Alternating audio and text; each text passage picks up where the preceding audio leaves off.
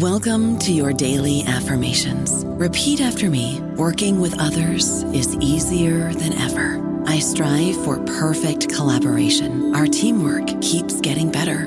Yeah, affirmations are great, but Monday.com can really get you the teamwork you desire. Work together easily and share files, updates, data, and just about anything you want all in one platform.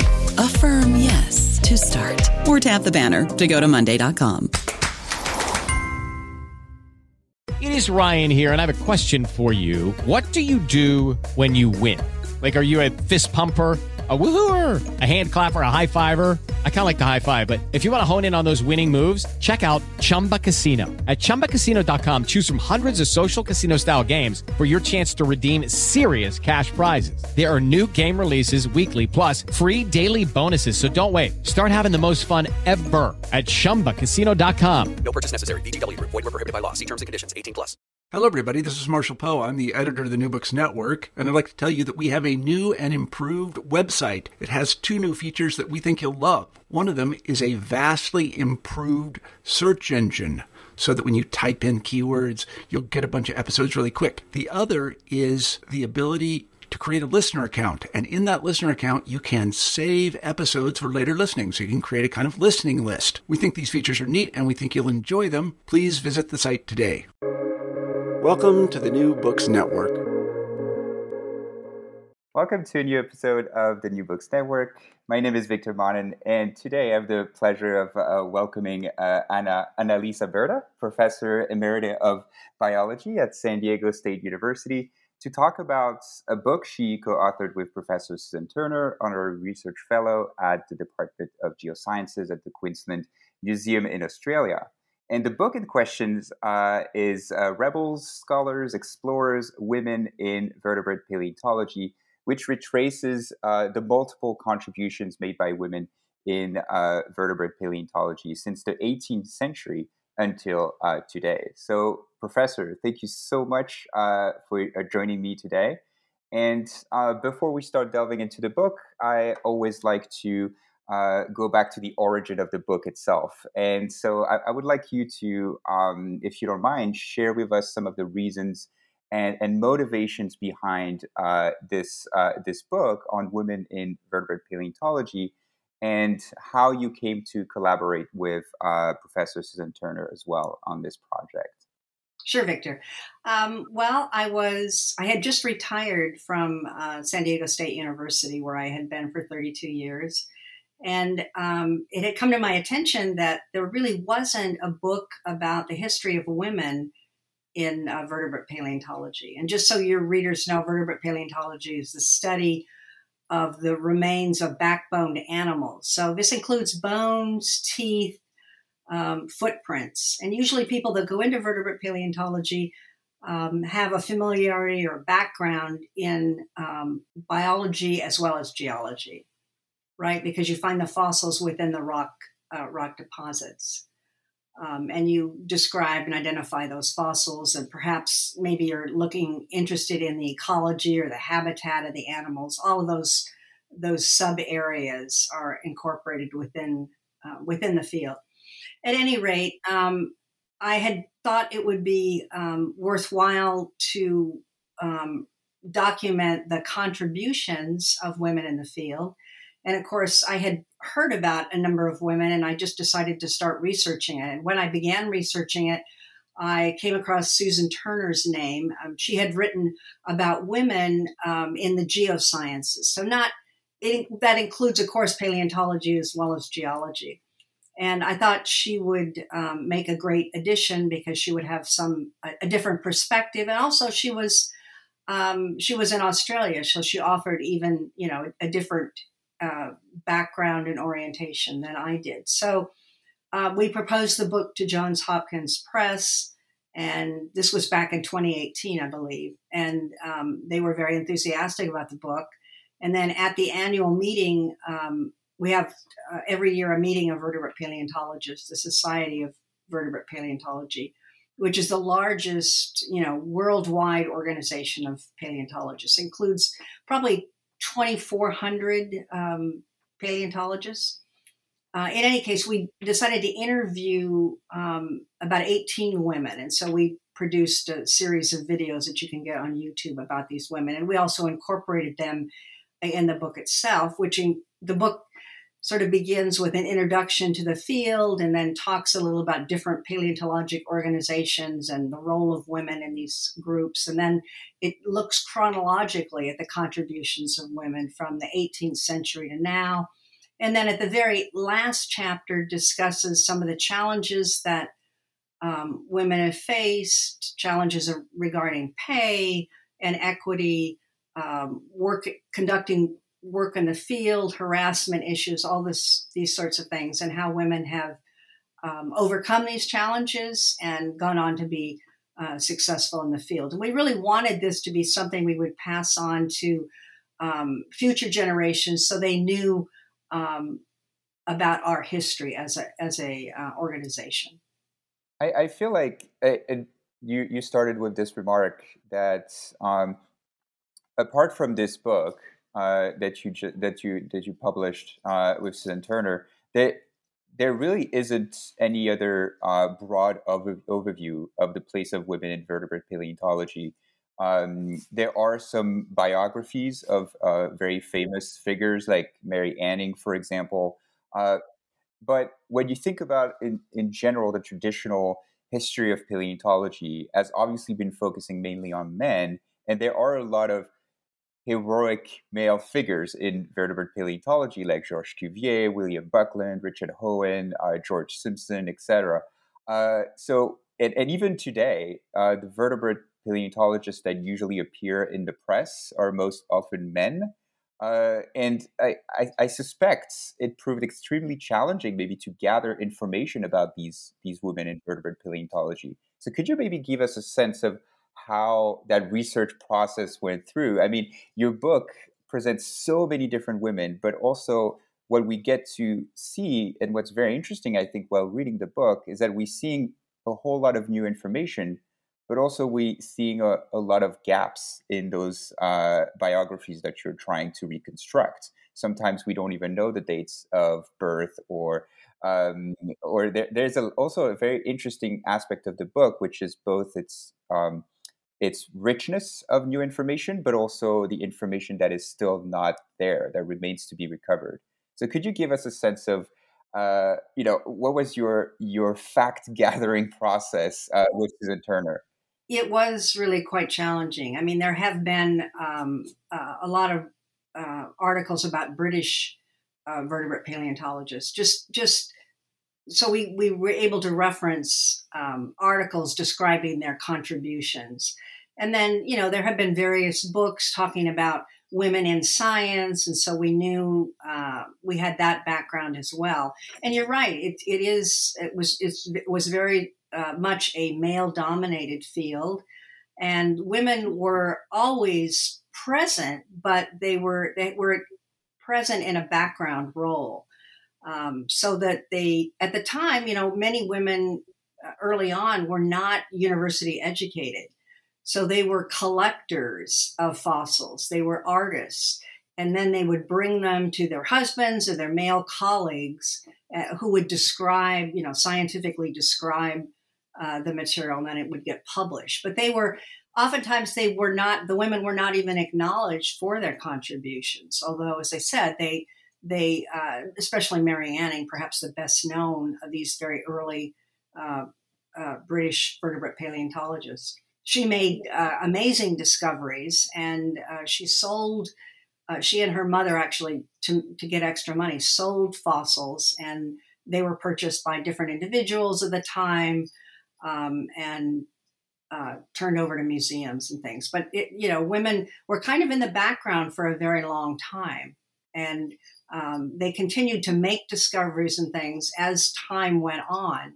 Um, they became, you know, as they became university educated and their contributions became uh, recognized, especially, you know, in the 19th century. Now, the society itself um, formed in the 1940s. And from that point, you know, early on, there were very few women, you know, presenting papers at the meeting and then gradually that number has has increased. Although still today, um, there you know when you look around, there are not that many women um, uh, in the field. It's increasing, but I guess that's what I would say. The increase in number of women has been slow. It's increased more more rapidly, you know, in the last ten years. But before that, it was just kind of a very slow increase. So, the, so how how did the search come about in terms of information? Did you uh, did you locate specific uh, archives that uh, proved to be very uh, wealthy in, in information, or was it also a lot about? I, I, it seemed to be that maybe a lot of these information maybe came from uh, just meeting people who had the same interests uh, as as you and, and Susan Turner, maybe, and giving you new insights on the whole. I've heard about maybe this uh, this uh, women who contributed in the field in such way, and this led to new leads. I, am really interested in how how that came about, how this gathering no, information. I mean, these, some of these women, there had been a little bit written about them. They had published papers and things, so we could actually do you know searches on them and discover their. Um, also, I I spent uh, several weeks at the Smithsonian Washington, D.C., because that's where the Society of Vertebrate Paleontology has archives. And so I spent time going through the archives and I was able to research um, women that were members of the society. And I could, you know, I could, with that, I could go back to the 1940s. And some of these women were, uh, well, several of the women were presidents of the society. So there was correspondence back and forth. I could read letters.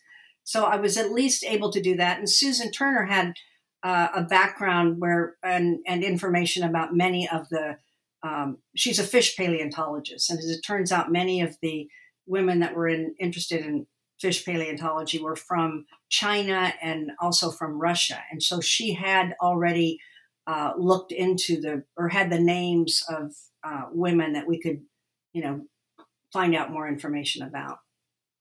I see. And uh, so what what a feature that's interesting about the book is um, that it's obviously a, a I would say a, a series of uh, all, all sorts of biographies of, uh, but um, also it's a this series is organized though chronologically, and I think you're trying to also provide a sort of um, a framework to historically understand the progression and uh, uh, the, the evolution of the place of women in vertebrate paleontology. Would you mind maybe like uh, giving us um, a, a, sense of what are the major steps or uh, how you've organized chronologically these biographies? What were the the, uh, well, the turning points?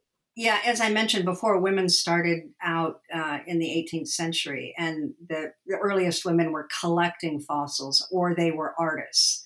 And then from there, you know, there became women that once they became uh, educated, they uh, specialized in doing research or, in some cases, teaching or both. And then um, a little bit later, there were, um, well, actually, quite a bit later in the 1970s. Um, there were women that became were hired for being uh, outreach educators right? So they would work at trying to get this was back when you know there was these debates about um, creationism uh, and evolution uh, and that sort of thing. And that so paleontology kind of was the science that really addressed you know evolution. And so there were more museums began hiring outreach educators to uh, tell the public about the importance and the significance of evolution and paleontology. So that though that sort of specialization developed, you know, rather late as we became more and more interested in, you know, the public understanding of evolution. But along the way, there were also, um, you know, as these fossils were collected, let's say the 18th century more, this is when this became uh, popular there were women that were in charge of curating collections of fossils. And so, you know, the role of curators uh, was another uh, opportunity for women uh, to be involved in the field.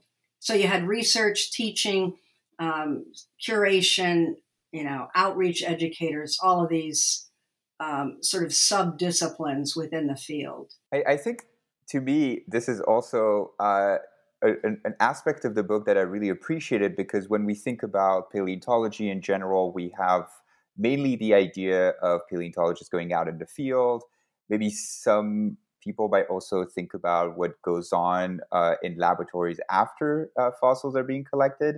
Uh, but they're usually they're rarely this sense that there's actually a whole universe of different kind of professions that are contributing to communicating the knowledge to the public, preparing the fossils themselves as specimens, and so there are all these um, supporting roles. It's an expression that you use in your book as well, uh, like technicians, educators, managers of collections, etc and paleo artists as well. So what what I thought very interesting is that by by taking this approach of asking what what was and what has been sorry and what is the contribution of women in vertebrate paleontology it helps us discover a whole universe of connected professions around vertebrate paleontology. So yeah it's, you- it's very diverse. There's many different areas of interest and that was the thing. We in the beginning i was really going to uh, I had thought we would focus on researchers, you know, re- women in, in the field that were, were focused on different research questions. And then it became very clear that if we really wanted a, com- a more complete picture of the contributions of these women, we needed to look at uh, some of these other supporting roles, as you say, as artists or preparators or outreach educators and so forth. And there, we really were able to, um, you know, uncover quite a lot of um, of other women in that way.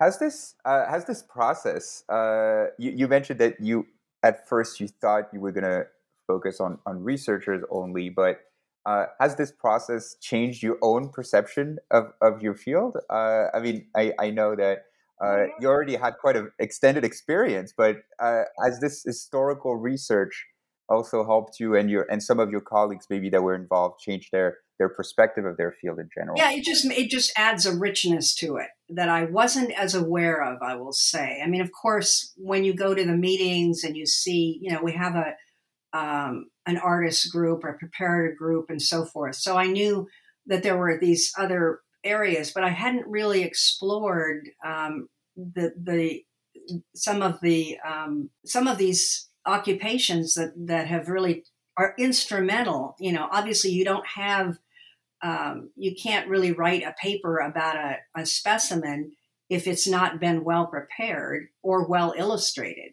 So all of these, you know, really they're they work hand in hand.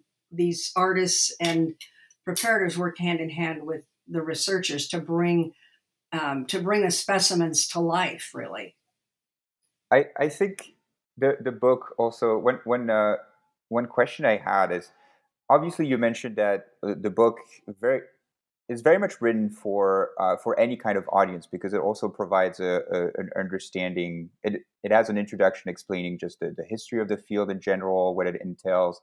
So it's very much geared also toward a, a general public audience. But I feel like there is also a very specific goal behind this book, very practical, which is to uh, to educate. I feel also the paleontological community in, in particular, and I feel there's also passages in the book that are directly addressed to uh, women uh, preparing or starting uh, a career in uh, the field of vertebrate paleontology. So, what was your targeted audience uh, when you were preparing the book? Who did you um, hope the book would would touch? Yeah, I guess future generations that were interested not just in vertebrate paleontology per se, but interested in science in general, because many of the challenges that women have encountered and overcome, um, it, it's not just they're not unique to uh, to vertebrate paleontology, right? Other women in science have, you know, there's issues about uh, going out into the field, um, you know, harassment issues, pay equity issues, all of these sorts of things have confronted um, lots of different scientific disciplines, not just vertebrate paleontology. So I guess I feel like if you know more about your history uh, and you you can share experiences, um, it puts you in better stead for um, you know when when you encounter this, you realize that others have gone through some of these same uh, uh, challenges and have overcome them and gone on to you know to persist and to do really great work in the field. It's not like you're all alone. The society itself has now become very welcoming and encourages um, the work of younger scientists. And so it's a very um, it's very worthwhile endeavor. Do you, do you feel uh, like the, the, the paleontological community in general is is seeking these new uh, these new history of uh, of its own discipline, uh, right? Because there's already a very entrenched tradition of, uh, of, as we mentioned, a very uh, tradition of how this field came about and its different and its different heroes. Uh, um, but do you feel like there's a, has been a good reception of those new yes. narratives? Very much so. And there also have been other books that have come out that um, are, are, geared more toward uh, younger girls, getting them interested in science and, in particular, invertebrate paleontology. So they're written, you know, more like a graphic novel type of book.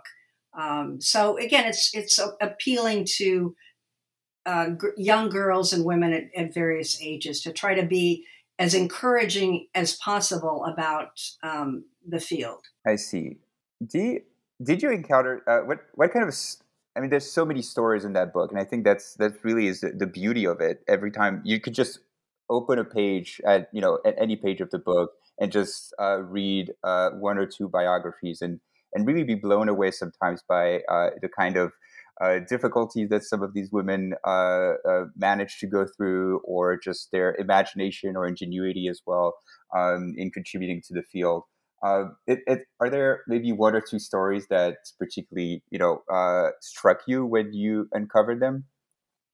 Uh, well, one was a Polish scientist by the name of Zofia Kielan-Jaworowska, and um, she was living in, in Poland at the time of the Nazi regime. So when she was studying, she was not studying in school because the Nazis had taken over the town that she was in, uh, where she was living in, in Poland. And she and a few others were meeting sort of in secret at, at different apartments.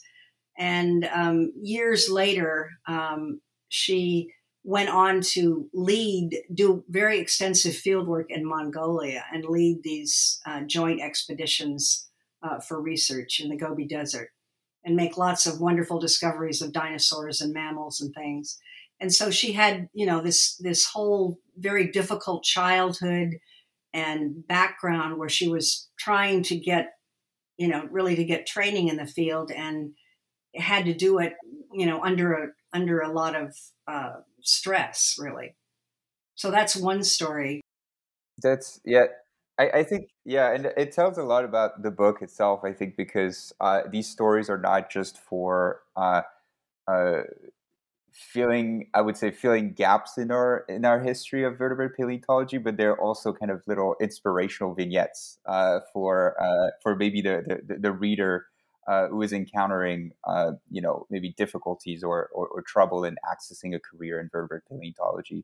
Uh, could, could you maybe, another? I'll, t- I'll tell yeah. you one more. Another one is um, of a scientist who uh, is in um, South Africa, Anusuya Chinsamy uh, Turan, and she explains that you know being a woman was not nearly as difficult as trying to do field work in South Africa. She had great difficulty and she couldn't uh, ride certain buses. She couldn't go to her field area because of apartheid at that time in the 70s. And so, um, you know, you read about all these, it, it sort of makes it hopefully what I, what we wanted women to get out of this is like, you know, despite all of these challenges, um, these women persisted and managed to continue in the field. And I, one of the things is at the end of the book, we provide some um, recommendations for things, you know, when you encounter obstacles, how do you get around them? And how do you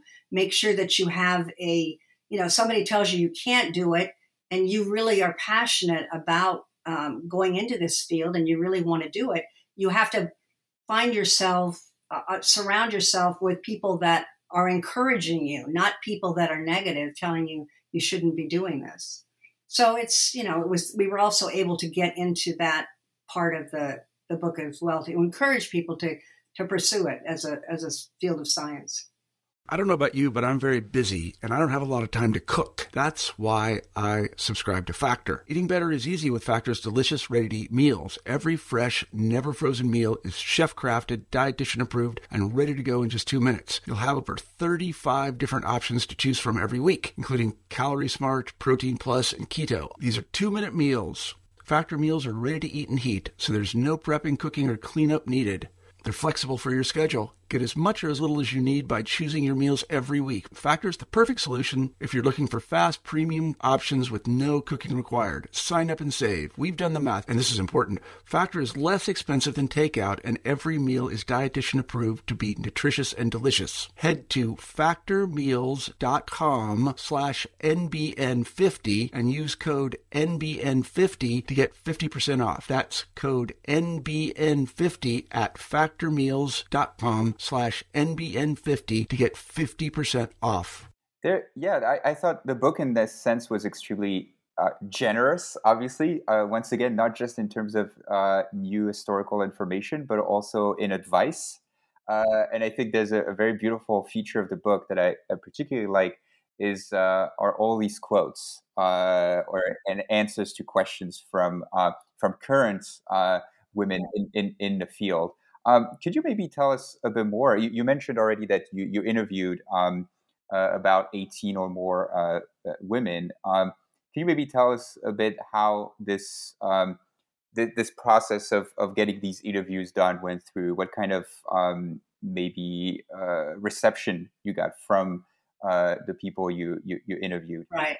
Well, we asked them about their own experiences, and uh, a number of women, of course, are are married. And you know, how did you deal with with leaving your kids and going into the field. And um, several of the women, um, Jaelyn Eberle and at Colorado Museum, and um, Kristi Curry Rogers uh, at Macalester University in Minnesota. Both of them have had children, uh, small children, um, and they did extensive field work. And they finally just decided it made a lot of sense to just bring their kids into the field and at least that way, their graduate students could see that they could still, you know, work um, and have their children uh, nearby, and you know, they could be successful. They didn't need to worry about, you know, putting farming their children out somewhere. So, and I think as they as they both said in the interview that it was um, very use very um, rewarding to to their graduate students to actually see that they could be successful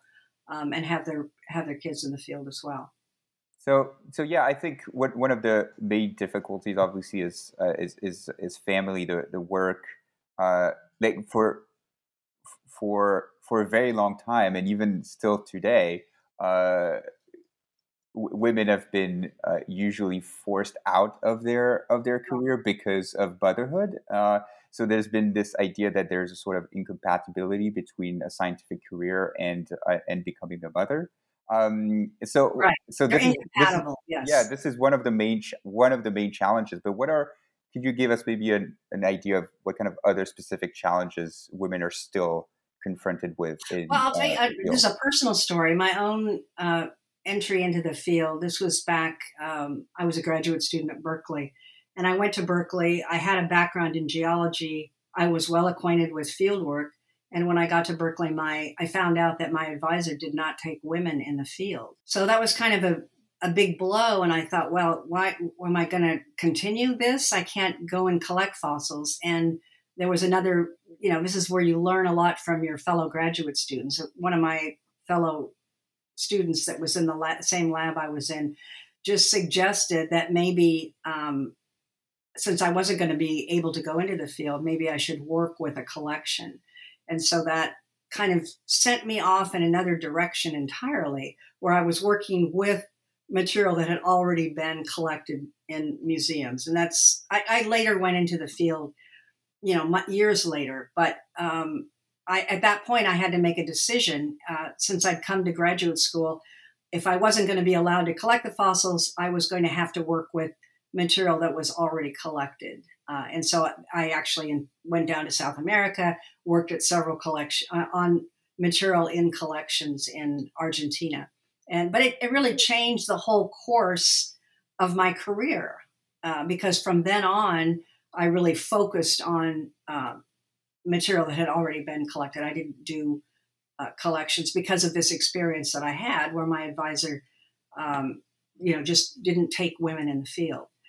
Why did he? I always often get asked, well, why didn't he take women in the field? And I think he thought they were just going to be, you know, uh, there would possibly be a distraction, too difficult to deal with us in the, you know, take us out to the field. We have different, I guess they thought just would be a problem. It wouldn't work out. So, so, so these, yeah, so these these reasons weren't even explicit. Right. No. Uh, this is this this is very interesting to to to also, and I think this is why the, the book to me had this uh, very interesting aspect of mentoring. And I feel like this, I, I, at least while reading the book, it felt it felt like a like a book that was meant to also mentor uh, future. Again, by sharing experiences, you tell you know you tell your colleagues and other women that yes, it is possible to be successful. These are just you know temporary roadblocks that you encounter.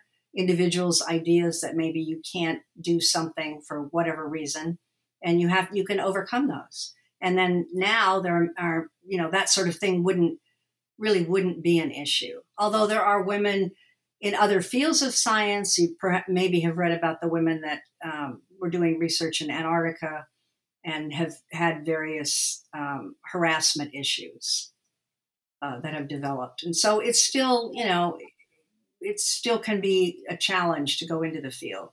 Um, one, uh, one other aspect of the book that I want to talk about a little um, is and I really appreciated it because it reminds me of actually a project that you both mentioned in the book, uh, which is the Bearded Lady Project, uh, which is a, a, a project involving uh, the photographs of, of women in paleontology in the field and wearing fake beards, and it was sort of a commentary on on uh, the, the gender biases in, in, in the field that have existed.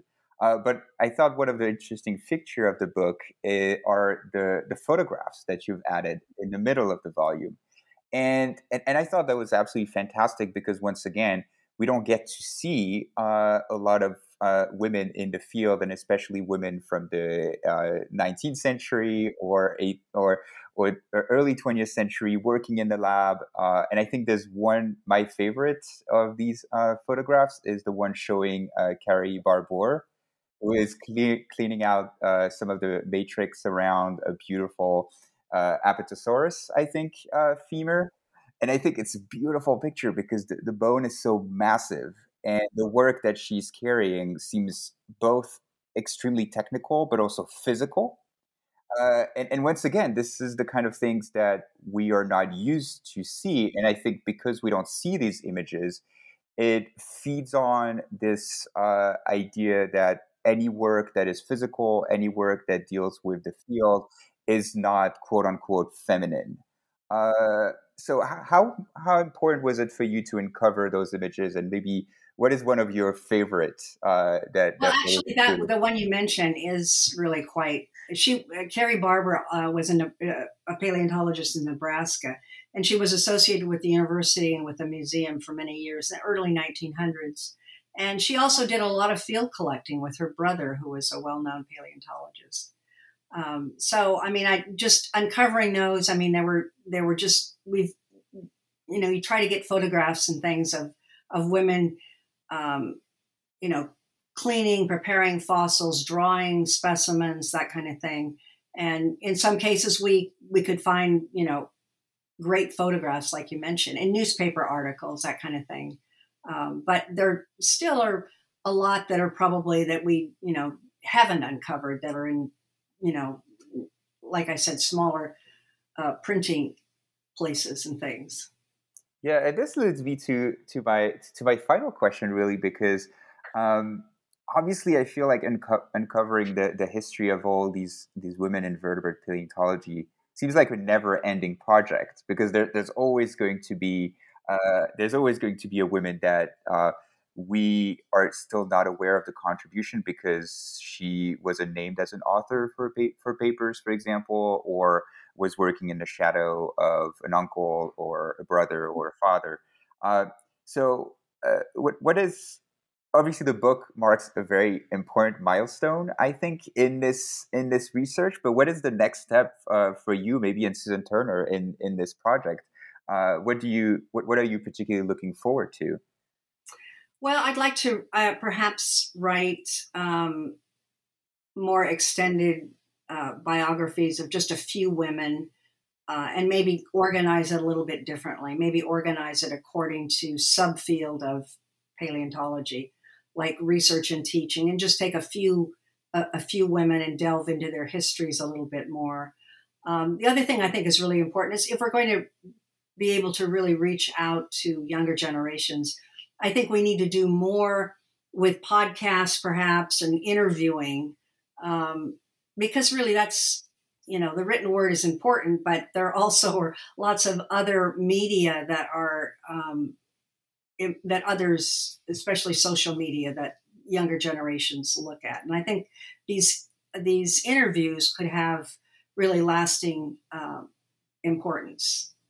Yeah, I think, and I think that's uh, that, that's one of the the feature of the book as well is that uh, I mean we, we, we, talked about obviously the, the, the photographs, but there's also a very interesting um, uh, um, approach, uh, data driven approach. I think uh, how, how important, maybe we can end on this, how important was it for you to uh, not just have this biographical approach to the contribution of these women, but really also provide the data? Well, that, that was very important. Uh, but that's the part that, um, you know, we, we don't, much of the data was really came from the Society of Vertebrate Paleontology from the membership records and things. And so we we have a pretty good handle on what happened here um, within that society. But societies in other countries, uh, for example, we didn't have um, access to to their data. There are many. They were you know in terms of looking at number of women and the contributions, they were smaller numbers of women, but we couldn't really, you know, we didn't have that data available. The Society of Vertebrate Paleontology is a, uh, as I said, the largest organization of vertebrate paleontologists. It is an international organization, but still within, as we point out in the beginning of the book, there are lots of um, other uh, societies that are regional or national to a particular country. So we didn't, and they're much smaller. So we didn't have, we weren't really able to add that data in. So it was a, you know, hopefully we even, you know, by publishing our book and publishing information about when women got into interested in various uh, groups, um, hopefully we can we can that'll encourage other societies to collect that data as well and to share it. Well, thank you so much for, for, for having shared all, all of these insights on the book. And I'm really looking forward to uh, future material connected to the book, like uh, podcast eventually or, yeah. or, or yeah, any other medium. What other directions, you know, what other different kinds of media we could bring to the bring to the fore. No, I think I think this would be fantastic, and I think the book, once again, like could provide this uh, this foundation for then future projects that would that would appeal to to a diverse audience. But again, uh, th- thank you so much, uh, Professor, for, for having joined me today. You're welcome.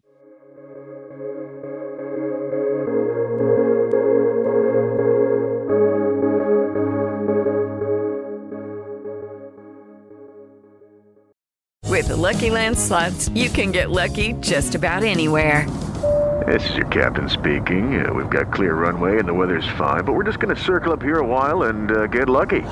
No, no, nothing like that. It's just these cash prizes add up quick. So I suggest you sit back, keep your tray table upright, and start getting lucky. Play for free at LuckyLandSlots.com. Are you feeling lucky? No purchase necessary. Void where prohibited by law. 18 plus terms and conditions apply. See website for details.